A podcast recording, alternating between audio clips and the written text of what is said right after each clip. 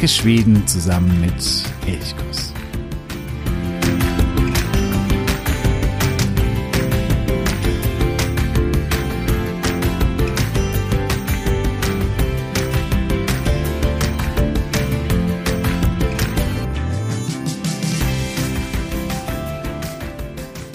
Sie ist das Venedig des Nordens. Sie wird auch Mähler-Drottningen genannt, die Königin des Mäleren. Ja, königlich ist sie wahrlich, königlich und wunderschön. Es geht um die schwedische Hauptstadt, um Stockholm. Nach Stockholm kommt Nils Holgersson auf unserer Reise durch Schweden nun als Gefangener. Ich habe davon berichtet, wie er von einem Fischer in den Stockholmer Scheren gefangen geworden ist und dieser Fischer oder dieser Jäger, der verkauft nun Nies Holgersson an den Skansen, das große Freilichtmuseum, das schon zu Selma Lagerlöfs Zeiten existierte. Da noch sehr, sehr jung, es wurde 1891 gegründet, aber es gab es eben auch schon und ja, vom Charakter her war das Skansen, zu dem ich später noch komme, ähnlich wie heute. Und so kommt Nils in diese wunderschöne Stadt, aber eben als Gefangener und er kann sie gar nicht als etwas Wunderschönes wahrnehmen vielleicht, so wie wir heute Stockholm wahrnehmen können. Ich nehme dich heute mit auf einen Streifzug durch Stockholm. Mein Name ist Jo von Elchkuss und ich freue mich, dass du auch heute wieder dabei bist. In äh, Stockholm leben bald eine Million Menschen. Also im Jahr 2022, so rechnet man, soll die eine Million Grenze überschritten werden. Das betrifft aber nur diese eine Million, betrifft wirklich nur die Kommune Stockholm. Nimmt man auch noch angrenzende Kommunen, die mittlerweile mit der Stadt Stockholm einfach zusammengewachsen sind, zusammen, dann äh, sind wir bei ungefähr 1,6 Millionen und nimmt man den gesamten Raum Groß-Stockholm, dann leben hier 2,5 Millionen Menschen. Das sind ein Viertel aller Schweden, die hier in dieser Großregion Stockholm leben also in Stockholm oder rund um Stockholm, da verdichtet es sich in Schweden auch, wenn wir oft Schweden ja auch lieben oder mögen, weil es sehr, sehr einsam ist und weil man manchmal über Kilometer überhaupt niemanden trifft. In Stockholm, da ist es komplett anders. Stockholm ist sehr dicht besiedelt oder die, der Großraum Stockholm ist sehr, sehr dicht besiedelt und eben auch großstädtisch geprägt. Stockholm ist eine alte Stadt, aber lange nicht die älteste Stadt in Schweden. Wir haben schon drüber gesprochen. Es gibt deutlich ältere Städte, wie zum Beispiel Sigtuna. Stockholm wurde erstmalig in Dokumenten oder in einer Urkunde genannt im Jahr 1252, was auch so als Gründungsjahr Stockholms gilt. Und zwar wurde Stockholm als Stadt von Birger Jarl gegründet. Birger Jarl, den kannst du auch noch, wenn du mal in Stockholm bist, besichtigen. Er hat einen, ja, einen goldenen äh, Sarkophag an einer Seite des äh, Staatshuses, also des Rathauses. Es sieht aus wie ein wirklicher Sarkophag, ist aber nur ein Fake-Sarkophag. Also da liegen keine Gebeine oder ähnliches darin. Birger Jarl gründet die Stadt, aber entscheidend für die Anfangsphase, dafür, dass Stockholm auch relativ schnell ziemlich groß wird. Dafür sind andere, also nicht der König zuständig, sondern dafür sind vor allen Dingen Kaufleute zuständig, deutsche Kaufleute. Dank der Hanse und den Hanse-Kaufleuten wird Stockholm groß. Groß ist relativ um 1500 hat Stockholm vielleicht 5, 6, 7000 Einwohner, was für damalige schwedische Verhältnisse aber tatsächlich sehr, sehr groß war. Aber groß ist, wenn man äh, Städte im Mittelalter betrachtet, immer sehr, sehr relativ. Ja, deutsche Kaufleute prägten die Stadt, ließen sie wachsen, bauten sie selbst auch mit auf. Das sieht man heute noch zum Beispiel an der Tyska Kyrkan, die äh, deutsche Kirche, die in Gamla Stan steht, die aus eigenen Mitteln von deutschen Kaufleuten aufgebaut wurde. Es gibt auch noch ein äh, altes Restaurant zum Franziskaner heißt das. Allein der Name verrät schon, okay, hier schwingt ganz viel deutsche Geschichte mit. Es gibt eine Sage, nach der der Franziskaner schon im 13. Jahrhundert existierte. Das ist aber wirklich nur eine Sage. Aber es gibt zumindest begründete Vermutungen, dass es den Franziskaner schon Ende des 15. Jahrhunderts gab.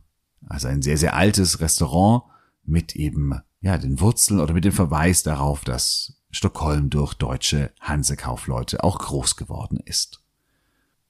Woher Stockholm seinen Namen hat, das weiß man nicht so genau. Vielleicht, und das ist so die wahrscheinlichste Theorie, kommt der Name von Stock. Das sind quasi äh, Holzpfähle, die man in den Meeresboden gerammt hatte, um feindliche Flotten abzuhalten. Wo also ganz viele solche Holzpfähle nebeneinander in den Meeresboden gerammt waren, sodass eben andere Schiffe nicht mehr durchgekommen sind. Und diese Holzpfähle hießen Stockgar oder Stock. Und das wäre eben eine Erklärung, dass man um eine kleine Insel, also hier Gamlastan, die Insel Gamlastan oder auf der Gamlastan steht. Insel ist Holm oder Holme, dass hier um diese Insel, um diesen Holm quasi viele solche Pfähle eingerammt worden sind und daher der Name Stockholm. Das ist deswegen auch durchaus nachvollziehbar oder realistisch, da Stockholm oder Gamla Stan an einer strategisch unglaublich wichtigen und günstigen Stelle lag. Denn hier geht der Mähleren in die Ostsee über. Bei Slüssen zum Beispiel, U-Bahn, S-Bahn-Station Slüssen, dort ist der Übergang von Salzwasser zu Süßwasser. Oder andersrum von Süßwasser zum Salzwasser, wenn wir die Fließrichtung beachten. Wenn also hier in diesem Übergang verschiedene Pfähle in den Meeresgrund gerammt werden, dann konnte die Zufahrt zum Mähleren gesichert werden und der Mähleren war durchaus sehr, sehr wichtig. Ich habe auch in der vorletzten Folge über Sigtuna gesprochen, die alte große Stadt oder die erste wichtige Stadt Schwedens, die liegt am Mäleren und es gibt viele andere Städte am Mäleren. Auch Birka, die alte Wikingerhauptstadt, liegt im Mäleren. Das heißt, den Mäleren oder den Zugang zum Mäleren abzusichern, das war auf jeden Fall eine sehr, sehr sinnvolle Aktion. Und genau an dem Zugang dort entwickelt sich dann also diese Stadt Stockholm. Das wäre eine Theorie. Es gibt noch andere Theorien. Eine zum Beispiel sagt, dass sich das von dem altnordischen Wort Stockar, also wo sich Wasser staut, ableitet, eben auch hier an dem Übergang vom Mäleren, also wenn der in die Ostsee fließt, dass es hier das Wasser sich staut und stockt, dass daraus quasi der Name Stockholm hergeleitet werden könnte. Aber die andere Theorie ist die, die zumindest in Forscherkreisen mehr Zuspruch erhält. Lange Zeit war Gamla Stan, also die heutige Altstadt, war Stockholm. Und es war im Norden auf Normalm und im Süden auf Södermalm gab es gewisse Besiedlungen. Im Norden ein Kloster, im Süden gab es verschiedene Mühlen beispielsweise. Aber im Laufe der Zeit griff die Stadt, als sie wuchs, immer mehr eben nach Norden, nach Normalm aus und nach Süden, nach Södermalm. Das waren so die nächsten Stadtteile, die besiedelt wurden, die Teil der Stadt wurden. Und so wuchs die Stadt immer weiter nach Kungsholmen, nach Wasastan, nach Kungslaudigorden, das was heute Östermalm ist. Und ja, so wuchs die Stadt immer mehr auf verschiedene Inseln, dehnte sie sich aus und heute steht sie eben auf mehreren Inseln gebaut. Dadurch durch diesen Übergang von Mäleren zur Ostsee, durch die vielen Inseln und das viele, viele Wasser, das sich immer irgendwo in Stockholm befindet. Und egal wo man ist, man kommt früher oder später immer ans Wasser. Dadurch erhält Stockholm auch eine unglaubliche Magie. Von dieser Magie wird auch bei Nils Holgersson erzählt. Ich habe am Anfang schon gesagt, er wird gefangen genommen von einem Jäger oder von einem Fischer er wird an den Skansen verkauft oder an einen Menschen im Skansen, der ihn dort hält. Und dieser Mensch, der bekommt von einem anderen Herrn eine Geschichte erzählt über Stockholm, über die Entstehung oder über die Magie von Stockholm, woher diese Magie kommt. Zu einer Zeit, als die Insel, auf der heute Gamlastan liegt, noch nicht besiedelt war, gab es umliegend ein paar kleine Fischerdörfer. Und ein Fischer, der fuhr eines Tages heraus auf den See Mäleren. Er fischte den ganzen langen Tag und als er abends zurückkam, schlug das Wetter um und er kam nicht mehr so richtig nach Hause. Also fuhr er diese Insel an, auf der dann später Stockholm gegründet wurde, um äh, hier einfach einen sicheren Unterschlupf zu bekommen und das Wetter, das schlechte Wetter abzuwarten.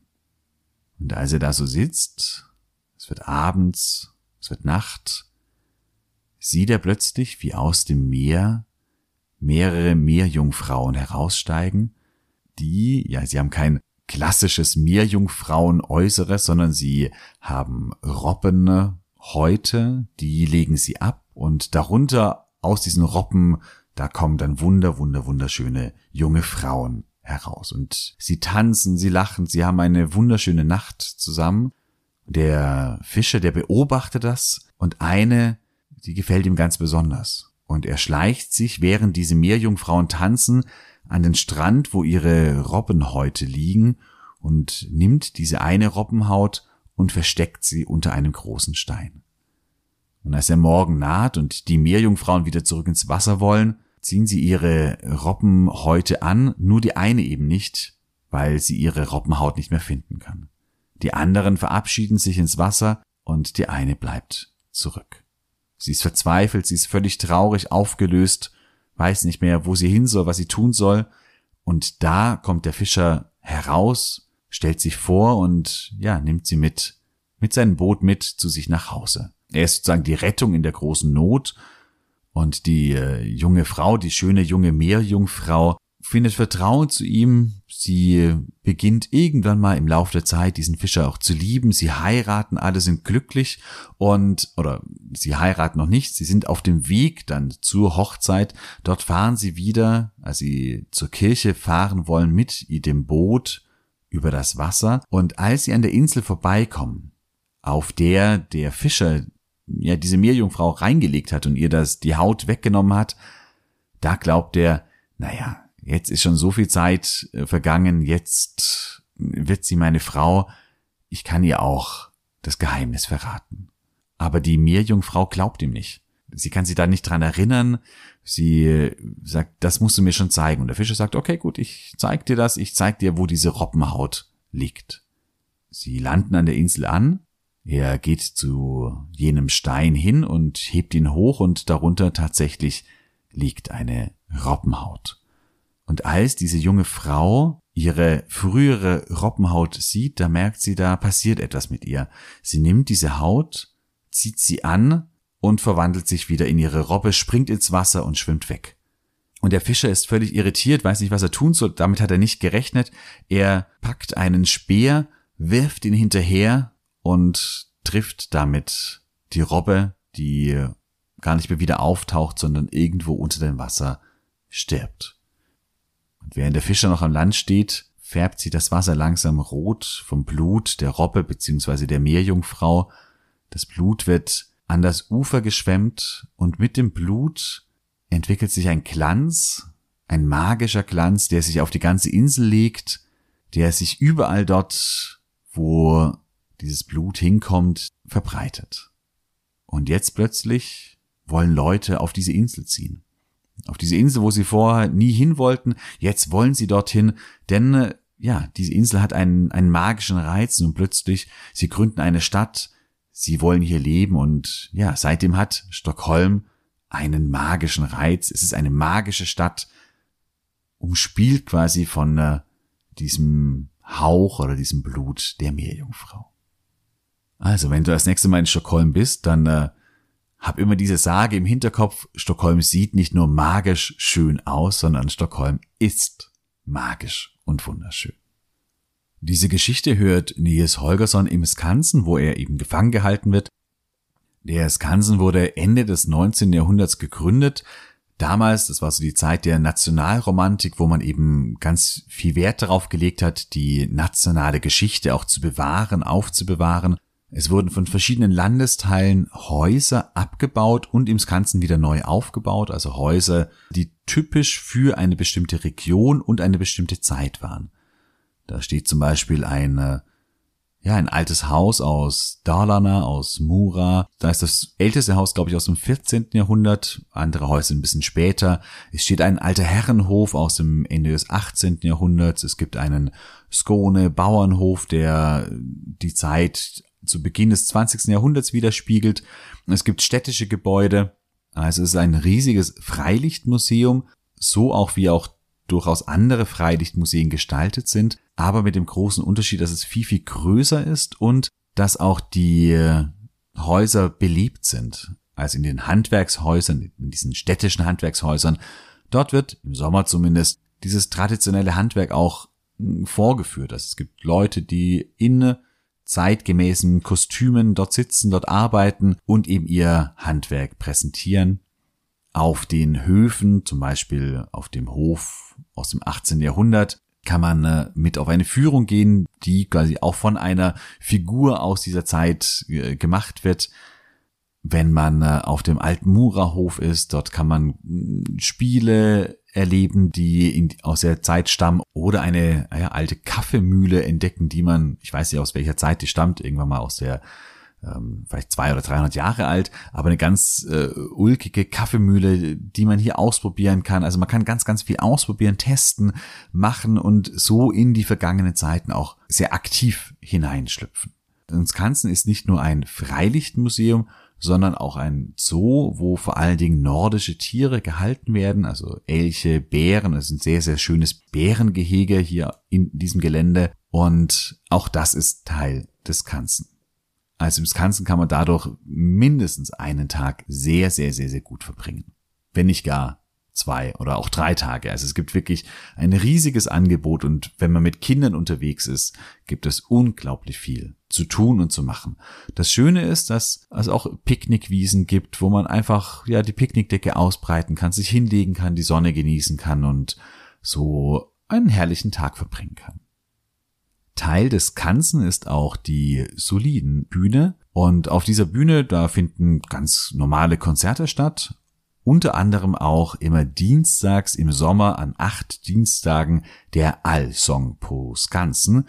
Und bei diesem Allsong, da war ich in diesem Sommer, und das ist wirklich so eine unglaublich schwedische Veranstaltung, also sehr, sehr, sehr, sehr typisch schwedisch also der Allsong heißt ja, dass man gemeinsam Lieder singt.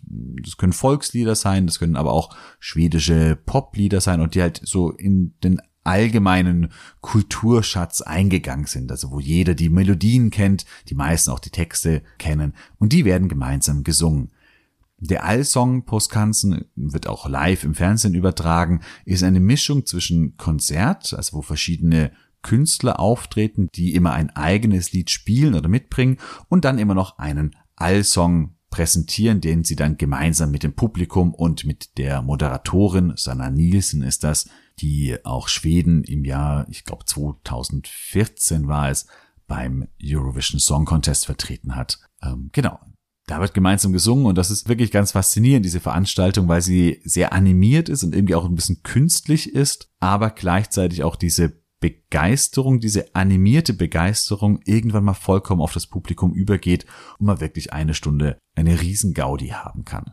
Ich habe darüber auch einen kleinen Bericht geschrieben auf elchkus.de, wenn du da ein bisschen intensiver und ausführlicher das nachlesen möchtest. Der Skansen liegt auf Djurgården, das ist eine Insel, die kaum bewohnt ist. Da gibt es ein paar wenige Häuser, ein paar sehr herrschaftliche Häuser, ein paar Botschaften, aber im Großen besteht Djurgården aus Wald und es ist Teil des weltweit ersten städtischen Nationalparks. Der zieht sich über die Insel Djurgården und dann noch weiter nach Norden. Ein durchaus großes Gelände und ja, das ist äh, wirklich was ganz Besonderes, dass hier ein Nationalpark mitten in der Stadt sich befindet. Das ist aber sehr typisch für Stockholm. Es gibt hier unglaublich viel Natur.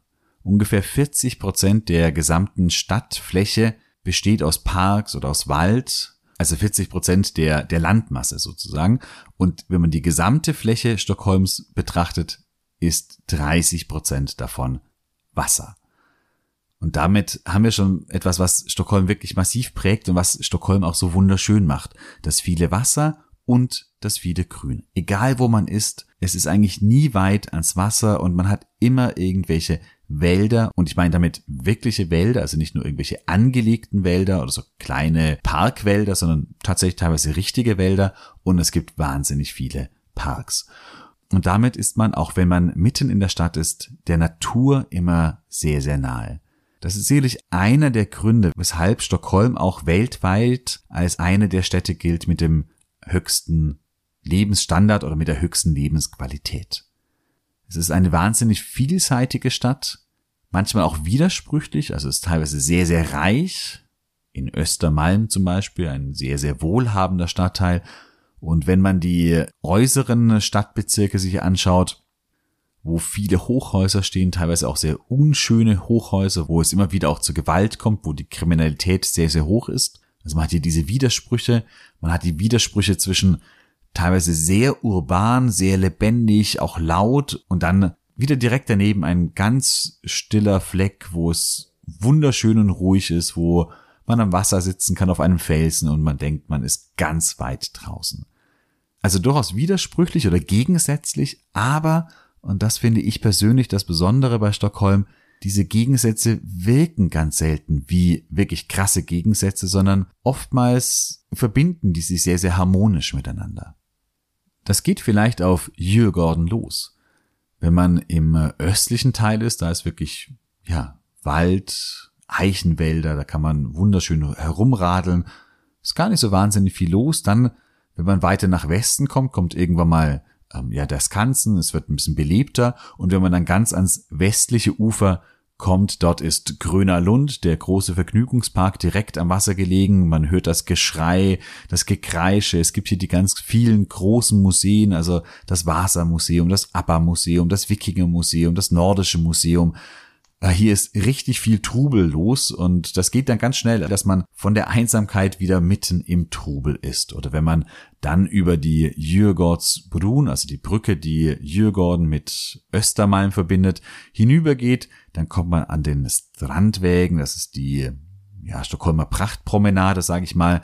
Und hier ist es dann wirklich sehr, sehr mondän, sehr reich und ja, einfach auch schön natürlich.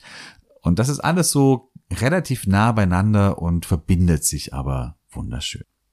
Machen wir aber noch einen kleinen Streifzug durch andere Stadtteile, die Stockholm ausmachen. Es ist wirklich aber nur ein kleiner Streifzug. Ich kann hier nicht im Detail auf jedes Museum, jedes Restaurant oder sonst irgendwie eingehen. Es wird aber mit Sicherheit noch weitere Folgen zu Stockholm geben. Nicht jetzt direkt im Anschluss, aber im Lauf der Zeit, wo vielleicht mal ein einzelner Stadtteil ganz intensiv vorgestellt wird oder wo ich vielleicht verschiedene Hotels oder mal verschiedene Cafés oder wie auch immer vorstelle. Jetzt ein kleiner Streifzug, vielleicht ein bisschen oberflächlich, aber damit du so einen kleinen Eindruck oder Einblick in Stockholm erhältst. Im Zentrum liegt ganz klar Gamla Stan, die Altstadt, auf einer kleinen Insel gelegen. Hier ist Stockholm im Mittelalter groß geworden und Gamla Stan ist auch noch sehr, sehr stark von diesem ursprünglichen Stadtbild geprägt. Enge Gassen, alte Gassen. Es ist wunderbar zum Schlendern. Es sind oft hohe Häuser, die sind nicht mehr aus dem Mittelalter, sondern meistens aus dem 17. oder 18. Jahrhundert. Aber es sind trotzdem hohe Häuser, so kleine geschwungene Gästchen. Das ist sehr, sehr idyllisch, wunderschön, Kopfsteinpflaster. Hier kann man tagsüber natürlich wunderbar herumschlendern. Ich finde es aber vor allen Dingen auch abends schön, wenn dann die Straßenbeleuchtung angeht und es auch ein bisschen ruhiger wird. Dann finde ich Gamlastan richtig, richtig schön. Im Sommer tagsüber kann es teilweise auch sehr, sehr überlaufen sein. Vor allen Dingen durch die Westerlånggatan. Da schieben sich da manchmal die Touristenmassen hindurch. Es ist immer noch alles okay, man hält das aus, aber es ist durchaus auch nicht verkehrt, mal in der Nebensaison hinzukommen oder eben früh am Morgen oder dann abends durch die Gassen zu laufen. Während so im Zentrum und im Süden eben kleine Gassen das Stadtbild prägen, ist der Norden der Insel von Schloss, also vom königlichen Schloss und vom Reichstag. Der Reichstag liegt nochmal auf einer anderen ganz kleinen Insel, Heljansholmen, aber diese kleine Insel ist ja nur mit einer kleinen Brücke verbunden, also ist mehr oder weniger mit Gamlastan zusammengewachsen. Die beiden Gebäude, also das riesige, wirklich monumental riesige Schloss und der Reichstag, die prägen den nördlichen Teil. Das Schloss ist sicherlich ein großes Highlight, vor allen Dingen für alle, die äh, das Royale auch mögen. Es ist ein enorm großes Schloss, mächtig. Für viele auch immer interessant die Wachablösung die täglich stattfindet, reizt mich persönlich nicht so sehr, aber das mögen viele und schauen da gerne zu. Aber es ist auch ja, auch spannend, einmal durch das Schloss hindurchzulaufen, dort sich das, äh, die Innenräume anzugucken, weil sie wirklich sehr, sehr eindrucksvoll verziert sind, äh, sehr, sehr prächtig, royal einfach sind. Man kann ja auch die Kronjuwelen in der Schatzkammer sich anschauen. All das ist möglich. Und eben direkt neben dem Schloss, neben sozusagen dem monarchischen Teil, der parlamentarische, der demokratische Teil, der eben ganz bewusst auch direkt neben das Schloss gebaut wurde. Ich habe gerade schon gesagt, Gamlastan kann teilweise sehr überlaufen sein. Wenn du nach Ridderholmen gehst, das ist eine kleine Insel, auch äh, Teil von Gamlastan, im Westen, dort stehen eher so Verwaltungs- oder juristische Gebäude und man kann hier nicht shoppen oder es gibt auch eigentlich so gut wie keine Restaurants oder Cafés. Aber dadurch ist es auch ein bisschen ruhiger. Das heißt, auch wenn man so ein bisschen da über die Insel schlendern möchte, und ein bisschen, ja, einfach entspannt die Stadt genießen möchte, da ist man auf Ridderholmen sicherlich auch richtig. In Gabanastan gibt es sehr, sehr, sehr viele Restaurants, Cafés, manche vor allen Dingen in der Westerlongortan oder auch an, in der Österlongortan sind sehr touristisch geprägt, oft auch ja eher teuer und von der Qualität gar nicht so wahnsinnig gut. Aber es gibt Ausnahmen. Zum Beispiel das Pastis, ein französisches Restaurant mit sehr, sehr, sehr guten Gerichten und auch extrem gutem Wein.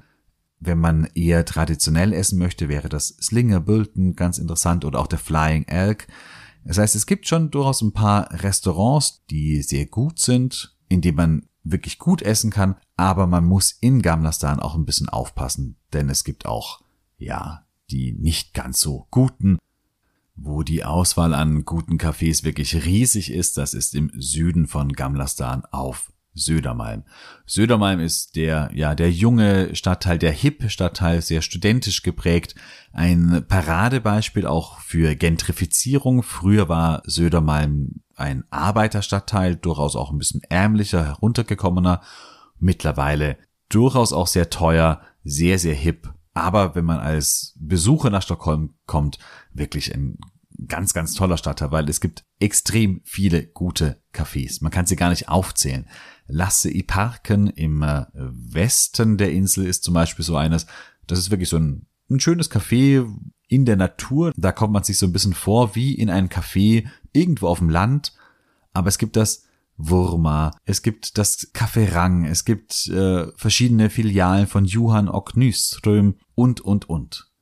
Ein ganz besonderes Café ist vielleicht Älskade Traditioner, also geliebte Traditionen. Dort ist die Einrichtung so ein bisschen 50er, 60er Jahre geprägt, also der 1950er, 1960er Jahre. Und es ist ein Café, in dem man wirklich sündigen darf. Es gibt sehr leckere, sehr kalorienhaltige Waffeln und es gibt auch ganz ausgefallene äh, Shakes, zum Beispiel einen Kanelbulle-Shake, wo dann eine Kanelbulle in einen Milchshake mit integriert ist. Also da ist es wirklich sehr abgefahren ein bisschen und da kann man auf jeden Fall mal hingehen, wenn man ein besonderes Café erleben möchte. Södermalm ist aber auch deswegen empfehlenswert, weil es hier viele Aussichtspunkte gibt, wo man dann auf Gamlastan oder nach Kungsholmen zum äh, Rathaus, also Stortshuset, hinüberschauen kann. Und das ist für Selfie-Liebhaber, aber eben auch für alle, die einen schönen Blick auf Stockholm haben möchten, mal ein schönes Bild von der Altstadt haben wollen, sehr, sehr empfehlenswert. Da gibt es mehrere Aussichtspunkte. Eine wäre direkt am Übergang von Gamlastan nach Södermalm, dort bei Slussen. Dort steht der Katharina Hissen, ein alter Aufzug und oben auf der Plattform, von dort hat man einen wunderschönen Blick. Es gibt Monteliuswägen, ein kleiner Weg an den Klippen. Also Södermalm erhebt sich am Nordufer sehr, sehr steil aus dem Wasser. Es sind sehr steile Klippen. Und oben an den Klippen entlang gibt es einen kleinen Weg, Monteliuswägen. Dort kann man wunderbar stehen und hat einen super, super schönen Blick da sind immer auch sehr viele Menschen, das muss man auch dazu sagen, aber der Blick ist trotzdem fantastisch. Oder man geht noch ein bisschen weiter nach oben auf den Skinnarviksberget, das ist ein, ja, ein Felsberg, der ist auch nicht mehr bebaut und dadurch hat man einen wunderschönen Blick, auch 360 Grad Blick über eben die ganze Stadt. Hier oben kannst du auch ein Picknick mitnehmen oder dir irgendwo eine Pizza holen oder irgendetwas anderes zu essen holen dich dort oben mit einem Bier hinsetzen und einfach den Sonnenuntergang genießen. Das ist richtig, richtig schön. Södermalm ist auch zum Shoppen ein gutes Ziel. Vor allen Dingen für jemanden, der kleine Boutiquen mag. Da gibt es viele, einerseits so rund um äh, Maria Torjet, da gibt es einige und dann in äh, Sofo, south of Folkungagartan, also Sofo angelehnt an Soho in äh, London und in New York, gibt es einen Stadtteil oder ein Stadtviertel, das ja besonders hip ist, das sich eben sehr geschickt auch vermarktet als sehr, sehr hipper Stadtteil? Und dieser Stadtteil nennt sich eben selbst Sofo South of Folkungagartan und darin steckt dann schon eben die Lagebeschreibung. Also das Gebiet südlich der Folkungagartan und östlich der Jötgartan, das ist Sofo. Hier gibt es sehr viele tolle Cafés und es gibt eben auch viele kleine Boutiquen, wie zum Beispiel Grandpa oder Selma Oak Louise. Und da gibt es richtig tolle Sachen, wo man schön entlang schlendern kann und toll shoppen kann. In ganz Södermalm, ähnlich wie auch in Wasserstan im Norden, gibt es auch viel Vintage Second-Hand Läden. Wer also auch da gerne stöbert und auf die Suche nach ausgefallenen Stücken geht, der ist auch in Södermalm absolut richtig. Da ist vielleicht Herr Judith zu nennen als kleine Empfehlung oder auch Brandstachunen. All diese Läden, die schreibe ich dir auch nochmal in die Show Notes, sodass du da nochmal im Detail nachschauen kannst. Und diese Shops und Cafés und so weiter, die nochmal genauer angucken kannst. Ein Laden, den ich ganz besonders liebe, ist der Söder Buchhandel. Ein Buchhandel, der natürlich klar viel schwedische Literatur hat, aber hat auch englische Literatur. Das heißt, wenn du auch nicht Schwedisch kannst, bist du hier trotzdem richtig. Und dieser Laden, der liegt in der Jötgatan, der ist von der Verkaufsfläche her relativ eng, aber es gibt trotzdem unglaublich viele Bücher. Und ja, wo sollen die Bücher hin, wenn die Verkaufsfläche nicht groß ist? Man muss nach oben wachsen und dieser Raum, das ist eigentlich nur ein großer Raum, der ist wirklich bis oben hin mit Büchern voll und da irgendwie drin zu sein, finde ich ganz besonders schön. Ebenfalls sehr, sehr schön ist der Honsters Marknat. Ein Markt, teilweise Flohmarkt, aber auch mit vielen Food Trucks oder ja, Street Food Ständen ganz im Westen der Insel Södermalm. Und der Hornstoß Marknat, der findet immer im Sommer oder auch schon im Frühling und im Sommer immer samstags und sonntags statt und hier einfach zu sein, was zu essen, die Sonne zu genießen. Es ist immer direkt am Wasser. Auch das ist so Ausdruck von diesem hippen Lebensgefühl, das Södermalm prägt.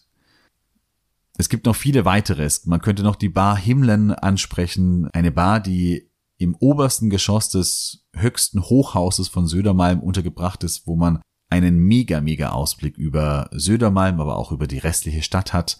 Man könnte den Drehgorden noch erwähnen, ein Club, der unter der Brücke dann Richtung Süden weiter lokalisiert ist, also wo man unter der Brücke tanzen kann bis tief in die Nacht hinein, ein wunderschöner Club.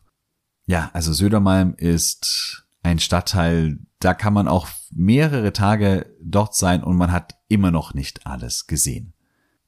Gamlastan ist das alte Zentrum, das neue Zentrum liegt aber eher auf Normalm im Norden. Dort ist mittlerweile der Hauptbahnhof. Diese Region heißt auch Stockholm City. Und hier ist die zentrale Fußgängerzone Drottninggatan, wo ein H&M nach dem anderen zu finden ist, aber natürlich auch noch andere Geschäfte, aber die H&M-Dichte in der Drottninggatan, die ist schon enorm. Also hier ist eher ich habe vorhin gesagt, Södermalm ist eher für das Shoppen in kleinen Boutiquen oder für Secondhand Vintage Shopping.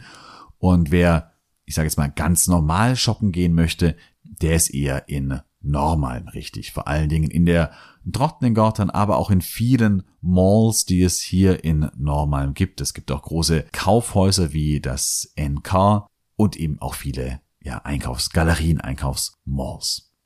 Normalm ist aber auch kulturell sehr interessant. Hier ist die Oper beispielsweise, hier gibt es den Kungsträgorden, ein Park, der gleichzeitig aber auch Ort von ganz vielen Festivals, Konzerten und Festen ist.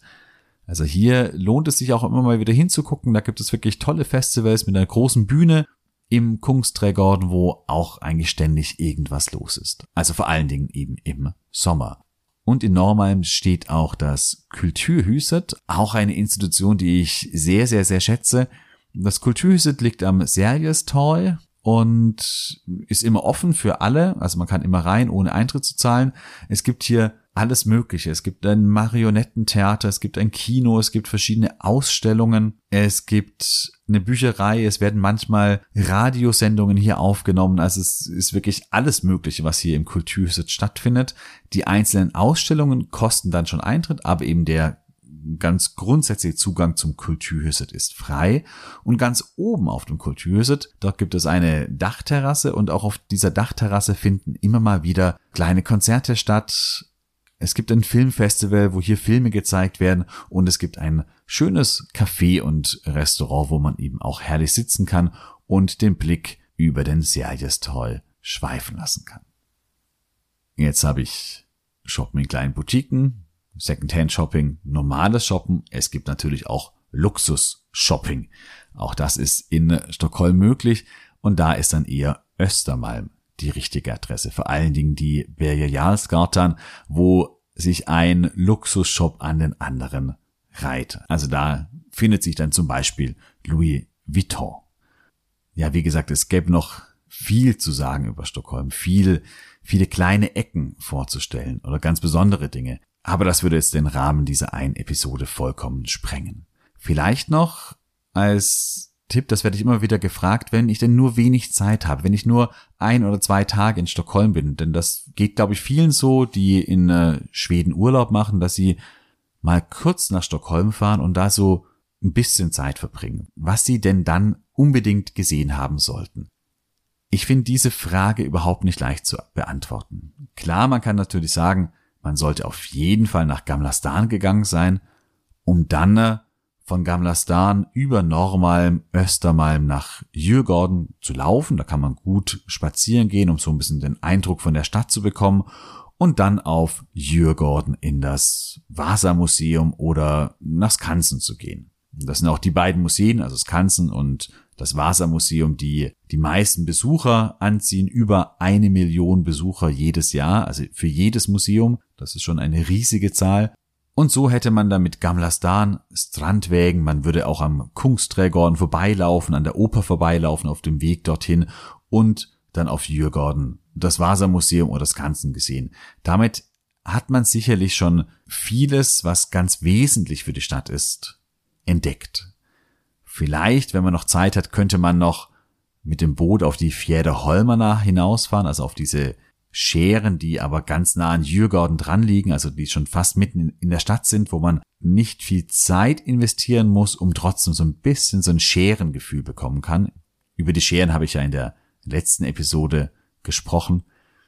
All das ist sicherlich möglich. Aber ich würde trotzdem ein Fragezeichen dahinter setzen. Denn oft sind es in Stockholm auch die Dinge, die vielleicht gar nicht so im Fokus stehen, die aber wunder, wunderschön, super interessant und spannend sind. Und deswegen, ja klar, wer wirklich nur ganz wenig Zeit hat und sagt, ich will aber das Wichtigste in Stockholm kennenlernen, der soll das machen, was ich gerade gesagt habe, Gamlastan, Strandwägen und noch irgendwas auf Djurgården, Skansen oder Vasa-Museum oder vielleicht das ABBA-Museum. Aber es gibt, ja, eben andere Dinge, die ich oft viel, viel reizvoller finde. Zum Beispiel finde ich das Fotografiska, das Fotografische Museum, das am Nordufer von Södermalm steht, herausragend gut. Dort ist auch das Restaurant mehr als herausragend. Also wenn du wirklich gut essen gehen möchtest, kannst du dorthin gehen. Ich habe erst in diesem Sommer das Szenenkunstmuseum, also das Bühnenkunstmuseum entdeckt. Wer Kinder hat, geht dort auf jeden Fall rein. Das ist unglaublich interaktiv und man kann mit Maske, mit Kostümen, mit Bewegung wahnsinnig viel machen. Das macht riesigen Spaß und ja, geht aber eigentlich so oft so ein bisschen unter. In Stockholm gibt es fast 100 Museen und sich da so ein bisschen äh, die Aufmerksamkeit zu sichern, ist gar nicht so ohne. Aber das Szenenkunstmuseum wirklich sehr, sehr empfehlenswert. Oder das Spritmuseum, auch auf Djurgården gelegen, wo es um Alkohol, um Schnaps, um Brandwein geht und um die Beziehung der Schweden zum Alkohol. Als wir ein bisschen mehr über schwedische Kulturgeschichte lernen möchte, der ist im Sprit Museum absolut richtig.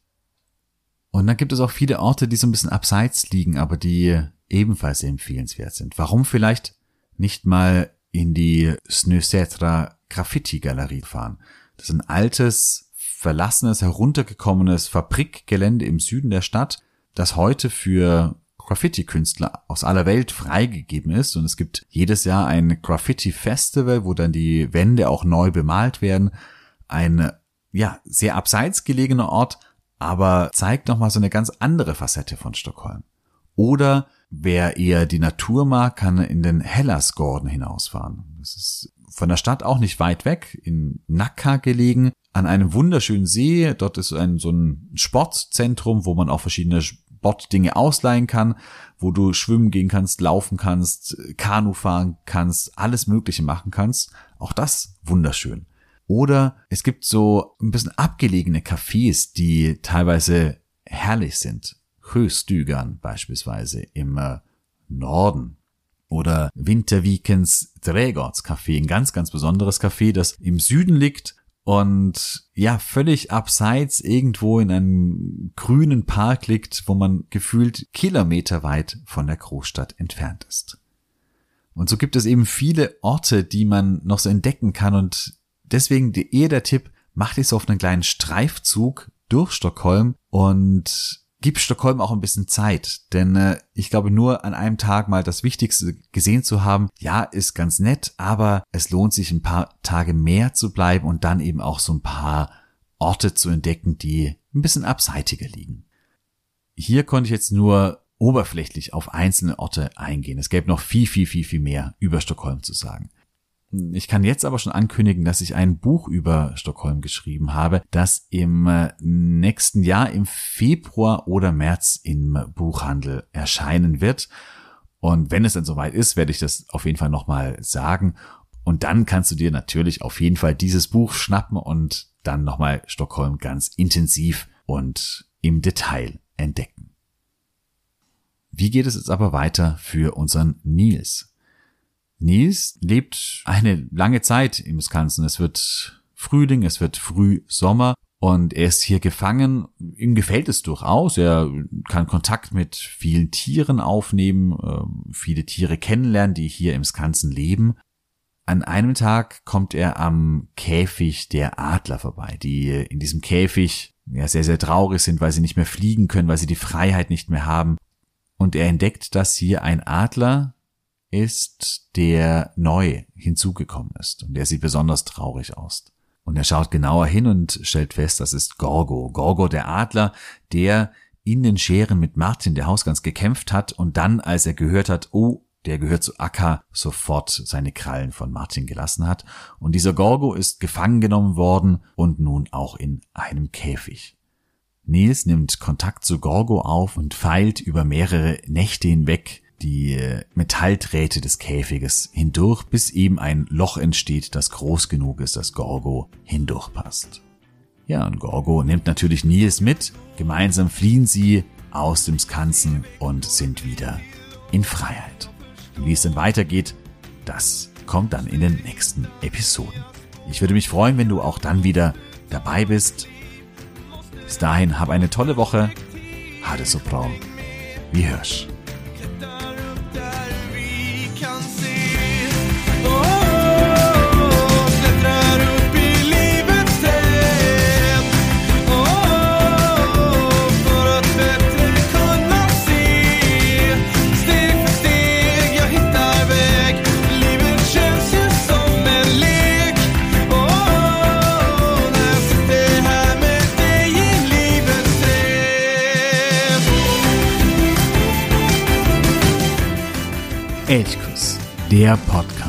Elchkuss, der Podcast für Schweden.